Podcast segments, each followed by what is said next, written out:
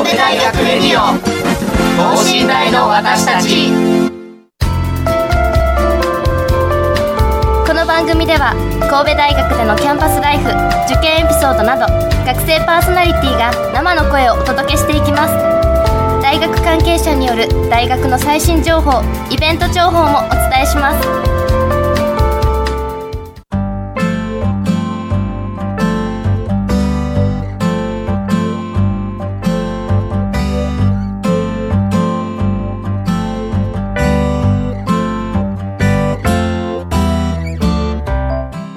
皆さんこんばんは。文学部2年の小林優奈です。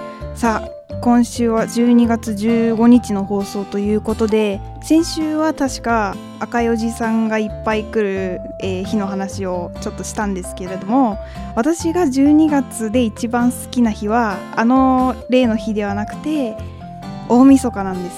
大晦日ってあのいくらダラダラしててもこたつでずっとなんか漫画読んでても親が怒らないんですよね。正月だから大晦日だからだらけていいみたいなあの日が本当に好きでなのでなんかもうそんななんかこうイベントごととかいっぱいなくていいから毎日大晦日がいいなっていうのをあもちろんあの新年への期待も含めてですよ。あるんです。皆さんはどんな日が好きなんでしょう。ちょっと聞いていろんな人に聞いてみたいですね。さあということで今週ご紹介いたしますのは起業家精神育成ゼミです。このゼミは神戸大学から起業家を輩出するべく活動しているコミュニティなのだそうですがお皆さん9月1日の放送分のバックナンバーを見てください。今年の9月の放送でご紹介した神戸大学ソーシャルキャンパスのメンバーが運営しているとのことです。さあお話を伺っていきたいと思います。この後ゲストの登場です。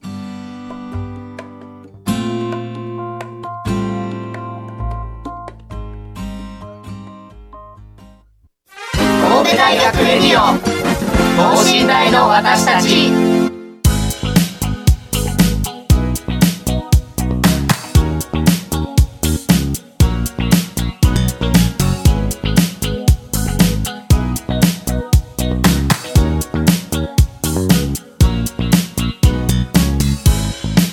さあそれでは早速今週のゲストの方にご登場いただきましょう。お願いします。あはい、こんばんは、えー神戸大学経営学部4回生の松井匠と申します。起業家精神育成ゼミの運営チームのリーダーをやらせていただいております。よろしくお願いしますよろしくお願いします。さあ松井さんはい、筋トレをされるということで、おか お聞きしたんですけれども、筋なんかさっきもやってたっていうそうですね。こさっきまで筋トレしてから今収録に臨んでおります。よくされるんですか？えーっとそうですね。今年の夏ぐらいからはい週1、2ペースでやってますね。大学のジムでああなぜなぜやろうと思ったんですか？す。いややっぱりその健全な精神は健全な肉体に宿るというか、あーなるほど。はい、あのジムでずっと筋トレしてる友達がおりまして、はいその人にトレーナーについてもらってずっとやってるので、えーはいまあ、続いてるみたいな感じですね。意外と本格的に頑張ってらっしゃるね。んですねまあジムの中には体育会系の部活の人たちもいるので、はいなかなかその人たちに混ざってはいハードなトレーニングやってますおね。お楽しいですか？いや結構楽しいですえね。ー、例えばえまた毎週ちょっとずつちょっとずつ、はいあの上げれる重さが増えていく感じとかあーがやっぱちょっと楽しいなみたいな。はいおおやったなんか70キロ上がったみたいなそういうの70キロが嬉しかったりしますね。最大限どのくらいなんですか？あのあるあちょうどさっき重70キロ上がってきたところで、はい達成感に溢れて今来てます。はい。でまだじゃあもうちょい重いやつも挑戦されるんですか？そうですね。トレーナーには卒業までに100キロを目標にわれてわーます。すごいですね、はい。えじゃあえもう上がる上げることが楽しくってやってる。そうですね。結構はいちょっとずつできるようになってる感じとか体がでかくなっていく感じとかは楽しいです。ああなるほど、はい。筋トレにはまる方はそうやってはまっていくんですね。だと思いましたね。でも全然信じてなかったんですけどね最初は。おおさあじゃあはい。筋トレの話から急に起業家精神はい。育の話に移るんですが、はいえー、と松井さんははい起業家精神育成ゼミ今は運営ということではい。もともとはメンバーにいらっしゃったんですよね。そうですね。ゼミ生という形で1回生の時3はい年前は所属しておりました。ほうほう1回生の時からい1回生の時から入。られたんです、なんどういうなんかこう何を見てというか、はいこれ起業家精神育成ゼミがありますっていうのを見てあのなんでしょうもうもともと起業しようって思ってたんですか？そうですね。経営学部を選んだのも経営者になりたかったからというのがあって、じゃあそのために大学で何しようって思った時に、はい。ちょうどこんなゼミがあるっていうことでへい。もう真っ先に応募したという感じでしたね。おおあもうじゃあもともと元からあの起業したいっていうことを思って入ってらっしゃったんですね神戸大学。はい。まあそんな感じです。おおでその起業家精神育成ゼミっていうのは、はい。やっぱり名前の通り起業家の精神を育成していこうっていうのを目的にはい。作られてるんですか、そうですね、まあ、あの団体というかゼミの目的としては、はい。神戸大学から起業家を輩出するっていうのがありまして、はい。まあ、実際に卒業生の中から何人か起業した人もいらっしゃいますし、はい。今まさに所属しているゼミ生の中にも、はい。もうすでに自分の会社を持って動き出している人もいますあもねう。すでにはい、大学のう学生企業っていうことですかね。あそういう方もいらっしゃいます。ーすごいですね。なんか私はなんそこまでちゃんと具体的に考えたりとかあんまりしてない人なのでなんかす本当に尊敬しますね そういう人たち、まあ、今は運営っていう立場にいる僕もねゼミ生がどんどんその成長してはい。お金稼ぐビジネスマンになっていくっていう姿を見てるとこっちも刺激受けるっていう感じですよね。松井さんもはい。起業されたことがあるんですか？じゃあこのゼミそうですね、はい。あのゼミ生の時も一応ちょっとしたビジネスみたいなものに取り組んで、ー。それ自体はあんまりうまくいかなかったんですけれど、はい。まあ、ゼミで培ったというか、はい。チャレンジ精神みたいなのが身について、その後2回生とかで1回起業しましたね。おおもうじゃあ得るものはたくさんありますねこのゼミ。そうですね。すごく有意義な場所かなとは思います。このゼミははい、どういうやっぱり経済経営学部の方が多いですか？メンバーは。そうですね、まあ、応募してくる方は経済経営の方が多いんですけれど、はい。今のゼミ生でいうと半々ぐらいですかね。あ経済経営が半分ぐらい残りの半分が全然違う学部みたいな、はい、意外です。なんか他の学部もやっぱり興味ある方いるんですね。そうみたいですね。であれ？応募ってえっとおっしゃいましたけど、はい。あこれはじゃあ何か参加するのにはい。条件があるんですか、えっと、まあ基本的な条件は、はい。えっと新大生であることっていうだけなんですけれどもはい。一応毎年1年単位で活動しているゼミということなので、僕も1回生の1年間だけ所属していたっていうことなんですよね。で今年はあの、まあ、たまたま秋からの募集になったので、はい。そこからまあ運営として私はやらせてもらってるんですけれども、はい。その時の応募者は大体その経済経営が半分はい残りの学部が半分ということだったっていうので、あ条件自体は特に設けずにーはい。ちょっとまあやる前にどんなことしたいのみたいな面談みたいなことをするだけですね。あじゃあ面談をしてその上で、はい。じゃあき来てもいいよみたいなそうですね。ことになる。はい。まあそのセレクションの方法も毎年結構変えてますね。はい。あじゃあもう集まる方たちは、はい。あの本気で起業に関心があったりとか、はい。あの本当に起業しようっていう方がお集まるんですね。そうですね。でこれをこれはもともとソーシャルん？これはそうですよね。起業家精神育成ゼミっていうのは、はい。ゼミゼミってだかはい。ら要は教授とかうんうんと一緒に進んでいく感じなんですかね。あーえっとゼミという名称にはなってるんですけれども、まあ全然あの大学の正式のゼミではなくて、はい。コミュニティっていう方が正しくて、なるほど。はい。えっとそうですね教える立場の人は、はい。うんと現役の起業家といいますか。実際に神戸大学を卒業して、はい。今自分で会社をやってらっしゃる方たちっていうのが、はい。まあ、サポートメンバーとして入ってくれていてまあ、そういった方から一からビジネスを叩き込んでもらうみたいな、そんなコミュニティになってますね。なるほど、はい、あじゃあほんもう超実践的っていう感じなんですね。そうですね。もう実践しかないみたいなそんな感じですよね。はい、それ具体的には、はい。例えばそのその指導者の方、はい。メンメンターっていうんですか？まあそうですねメンターですね。指。導者助言者のはい。方と、なんかどういう関わり方をしながら進んでいくんですか、この活動っていうのは。まあ、これもあの毎年毎年なんでしょう。もっといい方法もっといい方法っていうのであ進め方はいろいろ変えてきてるんですけれども、僕がいた頃なんかはあの経営者の方は月1回ぐらい来ていただいて、はい。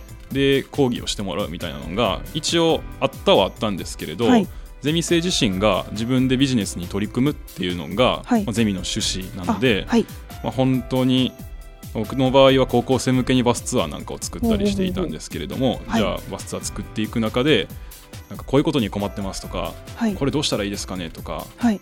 こういうアイディア出たんですけどどうですかみたいなのを、はい。本当に社長に LINE とかで聞くみたいなっていうすごい近い距離ではい。応援していただくみたいなそんな場ですかね、講義はもう本当におまけみたいなもんでそうなんですか？自分たちがやってその中で成長していくことに意味があるみたいな感じですね。なるほど、はい。ちょっと社長に LINE のインパクトが強くて そうですね。びっくりしました、社長に LINE って本当に近いですねじゃあ距離が。そうですね。実際の会社の方とか。はい。あーこれは本当にためになりますね。起業したい方には。そうですね。僕も1年生で入ってよかったなって今では本当に思います。これあと合宿があるとかってお伺いしたいあーお聞きしたんですけど、はい。合宿合宿っていうのはどういうま何をするんですか、これもある種チームビルディングの一環みたいはない。感じなんですけれども、実際に社長も一緒に泊まってもらう感じですね。わ。でまあ、みっちり講義付けにしてみたりとか、はい。あの頭使って考え抜く時間みたいなの。で常に社長が横にいるので、はい。あの何かわからないこと聞きたいことがあったらいつでも聞けるみたいな中でおー。2日間3日間をぎゅっと濃縮して過ごすみたいなそういうコンテンツですね。あのなんかそ松井さんは実際この起業家育成人育成ゼミに参加されて、はい。何か、まあ、講義でも、はい。えー、と他のその実際起業してみてとか、うんうん何か印象に残ったエピソードとかってはい。ありますか？そうですね、えっとまあ、僕がゼミ生の時はあの、まあ、バスツアーをやったっていう高校生向けのバスツアーというものを作って、はい。まあ、地方の高校生に大学見学ツアーっていうようなものを作ってはい。で高校生に参加してもらうみたいなことをやったんですけれど、はい。まあ、結果的にバスツアーはそんなにうまくいかなかったっていうのがあるんですけれども、はい。でも本当にそのじゃあ高校生受験生のためにどんなものを用意すれば喜んでもらえるかとか、はい。それお金払ってくれるのは保護者だから保護者さんの皆さんにもはい。信頼してもらうためにはどうしたらいいかとか、はい。たくさん考えなきゃいけないこともあるし、で実際に地方の高校に行って先生に交渉しに行くとか、はい。そういったこともやったので、まあ、とにかく動かないと始まらないっていうことと、はい。あとはお客さんのためにどんなことができるかっていうのをとにかく考え抜くことみたいなのは、はい。本当にあの自分にとって身についた習慣かなとは思いますね。習慣として身につくまでになるんですね。まあ、ビジネスが好き面白いなってそういうのがビジネスですごいはい。面白いなっていうことを思えるようになったっていうのが一番自分にとっては大きかったかなとは思います。な。るほど。はい、へえ。これすごいですね。なんか聞けば聞くほどすごいしか言葉が出てこなくなるんですけど。どうしましょう。なんかこのでも参加するってなったらあのやっえ最初から具体的に何をしたいっていうのは、あのもし参加する人あもし参加するとなったらやっぱりあった方がいいというかそれがないと入れないようになってるんですか？えーっとそれは自由っていうことにさせていただいていて、はい。えーっと今実際に活動しているゼミ生の中にもはい。もともとあの自分の会社があってそれをさらに大きく伸ばすためゼミをまあ、いい意味で使いたいっていはい。う気持ちで来たゼミ生もいますし、まあ全くその自分でビジネスの種とかないけれど、はい。それでもなんか将来ビッグになりたいみたいなその気持ちだけで応募してきた方もいらっしゃって、まはい。あ、その方も今はあの社長の手助けとかもあって一つはい。アイデアの種を見つけてそれに向かって動いていってるみたいですね。じゃあどん動機がはい。ちょっとあのもやもやしてるなとか、はい。なんかこうはっきりこういうことをしたいっていうのはないけど起業に興味があるとかなんかビジネスってどんなものなんだろうっていうのに興味があればなんかこうなんだろう具体的に何かなくても結構入ったら得るものっていっぱいあるんですね。そうですね、まあ、入ったらというよりは正しくは入って自分あで行動し続けたらみたいな感じにはなるんですけれどね。もうとにかく自分から動くっていうはいことをガンガンやっていくそうですね。ゼミなんですね。はい。なんか他の方ってはいどういう、なんだろう起業起業って私なんかそんなに起業っていうのうんがはっきりイメージとしてあるわけじゃなくて、はいなんか起業ってそのアイディアを形にしてでうんうんそれを実際なんだろう社会に出してこうちゃんとお金とかとして戻ってくるみたいな感じのものを自分で作り出すっていうぐらいにしか分かってないんですけど、はい。なんかその実際起業されてみて、はい。えっともともときえー、と松井さんがはい。起業に対して持っていたイメージとはい。違ったところとか、あー。あやっぱこれはこうなんだなとはか思ったことってありますか、そうですね。やっぱりその僕なんかははい。ホリエモンを見て起業したいなって思ったっていう経緯があったりするんですよ、実家も自営業だったんですけど、はい。で結構華やかな世界というか、はい。あのまあ、ガンガン稼いでガンガン使ってみたいな。で、はい。社長っていうことは誰にも命令されずに、はい。まあ、なんかその自由に生きていくみたいなそういう感じなのかなって思っていたんですけれど、はい。まあ、起業っていう世界みたいなところで言うと、はい。まあ、やっぱ最初は自分一人から始まりますし、はい命令されないけれど誰も応援してくれないっていうところから始まるので、はい。もうただひたすら目の前にあることをやって次どうするかっていうのを自分の頭で考え続けて、ああ。命令してくれる人が誰もいないっていう方がむしろ正しくて、ーあ。めちゃくちゃ孤独ですしす、ね、すごく泥臭いことも自分でやらなきゃいけないですし、はい。まあ、そういうところがもともとのイメージとは違ったところですね。最初から組み立ててい全部自分で組み立てていくそうですね。みたいな、はい。そっかなんか華々しいそうですよね、はい。社長とかって聞いたらあーすごい豪華な感じに聞こえるなって思うけどやっぱりその起業をして社長としてあの働いてらっしゃる方は、はい。そういう全部自分で考え続けた果ての、なんて言うんでしょうこう警視庁じゃないですけど、はい、結果そうなってるんですね。そうですね、まあ、頭を使って考えることもそうなんですけれど、はい。本当に最初っていうところで言うと例えば請求書を郵送するとかあまあ、あの電話をかける取るみたいな、はい。そういうなんか普通に社長って聞くと部下がやってそうみたいなことあも全部自分でやるっていうところから始まるみたいなのはー。はい。なんか思ってた企業と違うなって最初は思いましたね。あじゃあ松井さんは全部それも体験されたんですね。最初はそこから始まるんだなって当たり前だけどっていう感じでした。あすごいな。へえ企業そっかでも資金集めとかもやらないといけないですよね。そうですね。まあ僕の場合はあんまり資金のかからない商売から始めたんですけれど、まあ、この起業家ゼミの中で言えば、はい。実際にその伸びしろのあるビジネスだなっていうふうに、はい。そのメンターの皆さんが判断したらメンターの皆さんから出資してあ資金を調達するみたいなことも、ああまあ、投資家を紹介してもらうとかも含めてあるかもしれないですよね。ええあじゃあそこもだからメンター制度っていうのを取ってる利点になるんですね。そうですねああともう一個そうだ。はい。聞いとこうと思ったのがあのピッチ大会っていうのをはい。やるっていうふうに聞いたんですけど、うんうんうん。ピッチピッチっていうのはプレゼンそうですね。あのビジネスプランを発表するプレゼンのことを、はい。あのピッチっていうふうに読んだりもするんですけれど、はい。えっとまあ先ほども申し上げたようなもともとビジネスプランがあって、それを実践するためにゼミに来る人っていうのはそんなに別に多くなくて、はいゼミに入ってから何をするか考える人がほとんどなんですけれども、だからなんかまあうんメンターの皆さんがちょっと一堂に会する機会があるんなら、はい。じゃあその場で自分の考えたプランをプレゼンしまくって、はいい、いねって思ってもらったら、まはい。あ、そのまま出資を受けるっていうこともああるかもしれないですし、はい。まあ、まだまだ未熟なプランなのでっていうことでその場でいろいろあのアドバイスをもらうみたいな時間になるかもしれないっていうことで、はい。そういう時間を作ることもありますね。ああじゃあそれもはいピッチ大会をするかどうかっていうのもはい。自分で決めるんですか、そうですね。もうゼミ生で考えてもらえばいいかなっていう。あであと運営にはい。2年生から運営に回っいえたんですか？えーっと僕はこのソーシャルキャンパスっていう団体が実ははい。ゼミの上にあるんですけれども、はい。これを立ち上げたのが3回生の終わりなので、はい。で運営自体は4回生からですね。この夏ぐらいからです。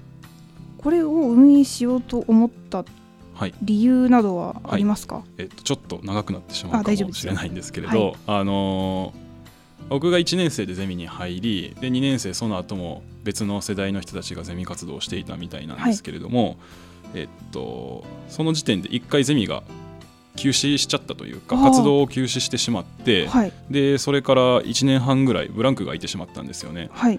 で僕はその間実はあの、まあ、起業したりとかいろいろ別の活動をしていたんですけれども、まあ、たまたまそのゼミ生時代にお世話になったメンターの社長の一人から、まあ、実はゼミが今こういう状況でみたいな。はい。でも1年ぐらい経ってしまったから在校生もそんなに多くなくてあ長期的に立て直しみたいなところができるのは、ーはいまあ、学内に残ってるのは松井お前しかいないんだっていうことで、まあ僕もすごくお世話になって、はい。あのゼミが原点になって大学生活がすごい面白いものになったなっていうふうに思っているので、はい。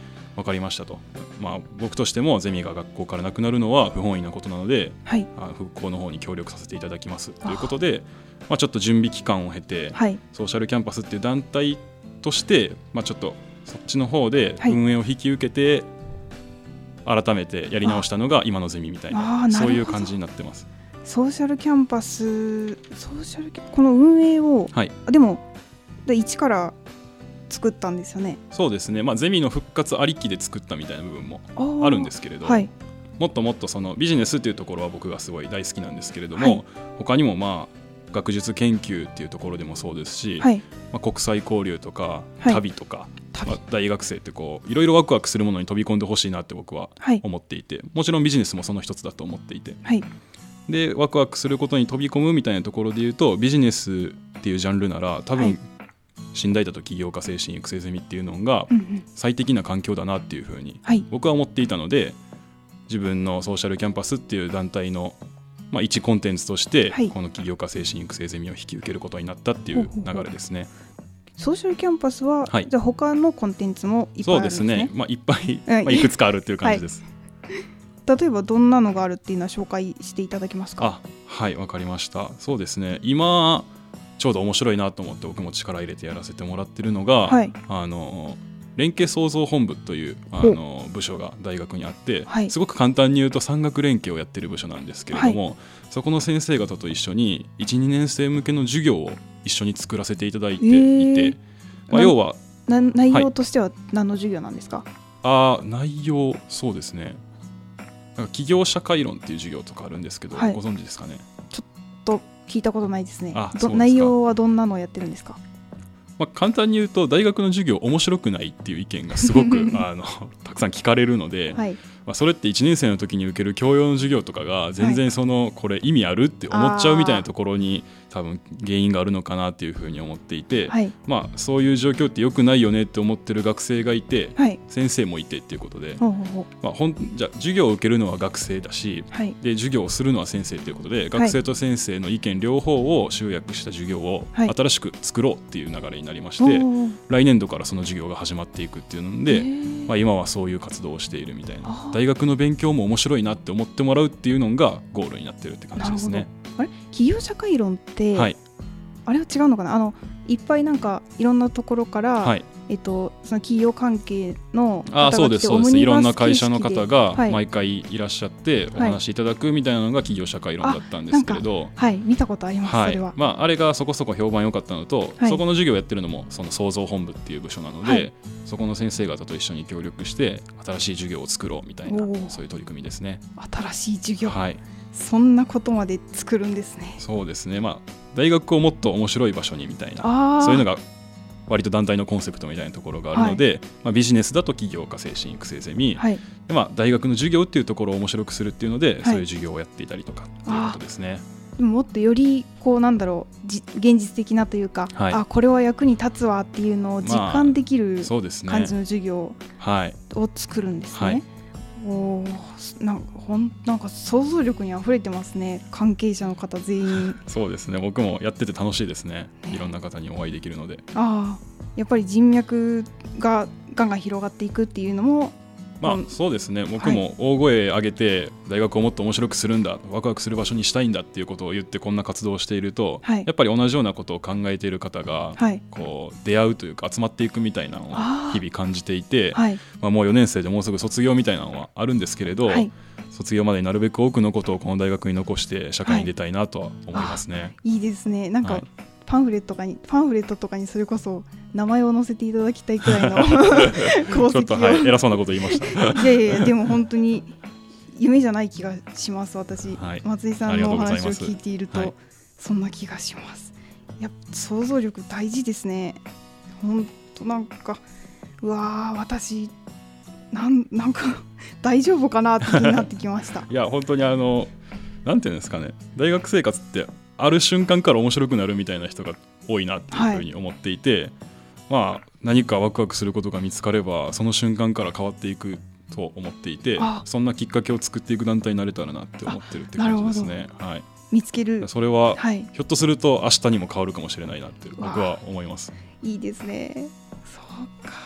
なんかそうなったら本当にいいですね。みんないろんな人の理想とか、はい、なんか今まで持ってなかったような部分でこう実際こういうなんだろう活動とかに参加してみてあの実は得るものがあったっていうことに気づく、うんうんはい、で想像するっていうプロセスでガンガン広がるみたいなのなんなんだろうな夢のようというか 感動的というか、まあ、大学の時しかできないことでもあるのでいろんなことにチャレンジするみたいなの、はい、そんな場にしていけたらいいなと思ってやってます。はい、でそんなお起業家精神育成ゼミは、えーと、はい何か告示告知事項あの高校生だとかそうですね、まあ、ぜひ入ってください高校生の方とかが聞いてらっしゃるってことで、はい、僕も高校生の時からあの経営者とか社長になりたいっていう気持ちがあったので、はい、まあ、ビジネスマンとしてあのイケてるやつになりたいなら神戸大学入ってゼミに入らない手はないかなと思うので。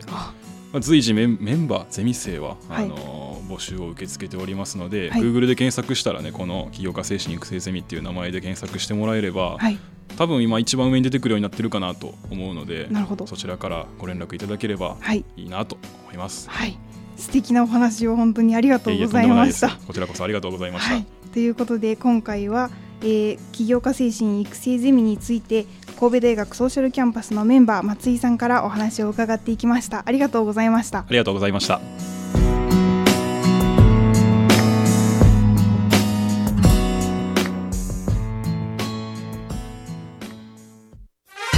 大学レディオ等身大の私たち